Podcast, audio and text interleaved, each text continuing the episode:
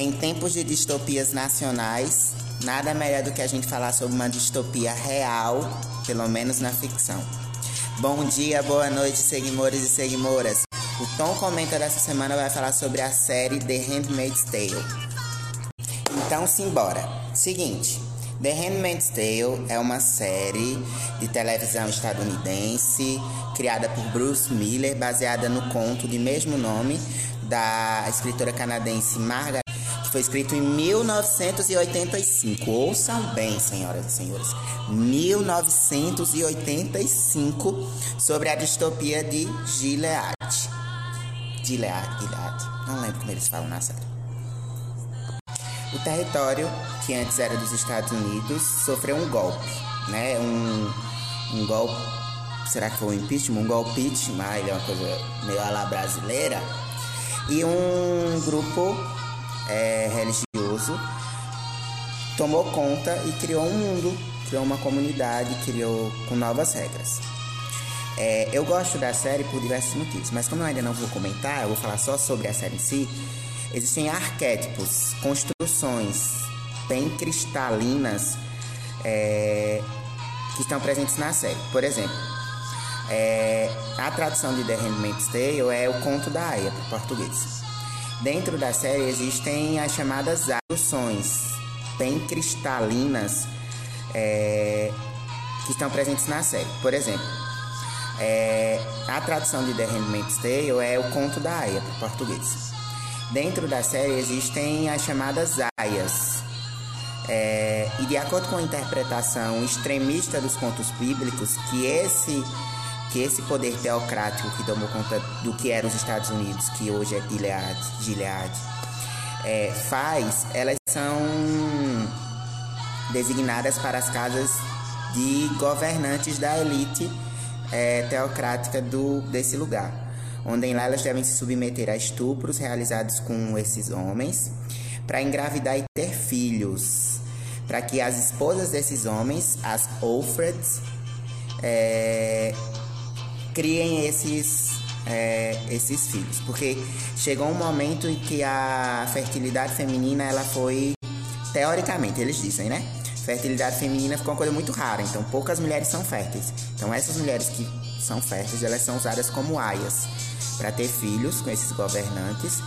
E depois que elas têm esses filhos, elas são elas vão para outra casa fazer exercer esse mesmo papel.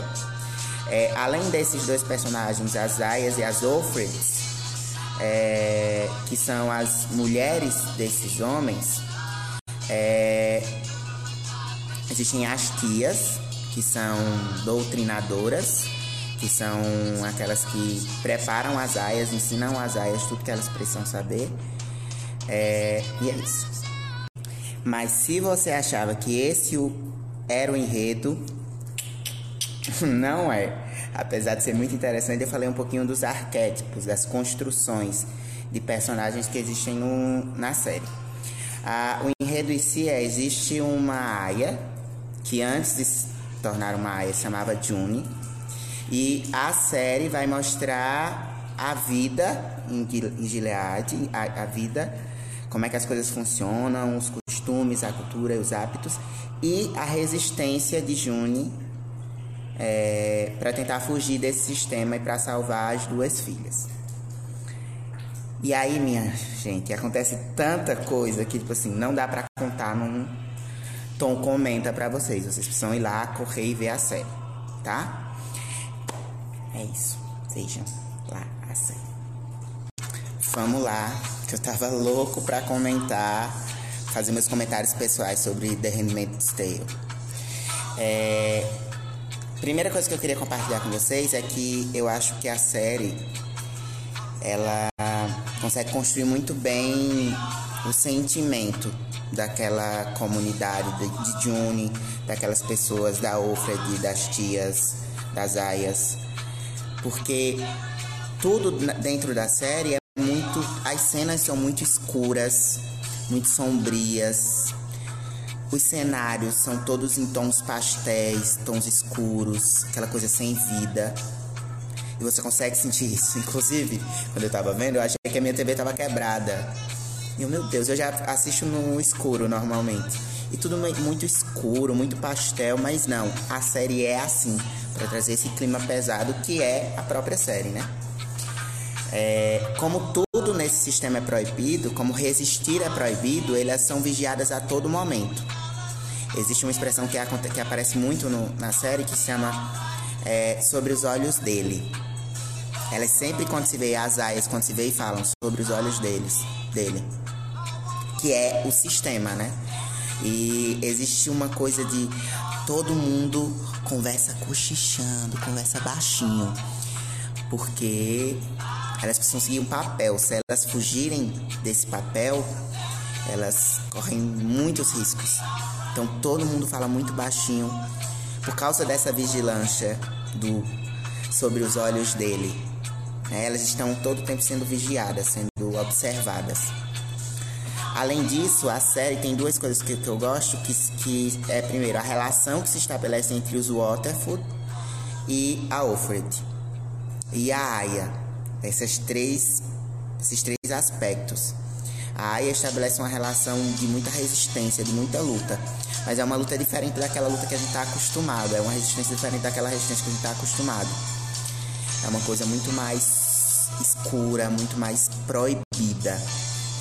É, eu acho que todo mundo deveria ver essa série e com esse olhar de reflexão sobre o quanto aquilo é distópico e o quanto aquilo pode acontecer de verdade no Brasil e no mundo. Se você quiser assistir The Handmaid's Tale, você pode acessar o site The Night Series, www.thenightseries.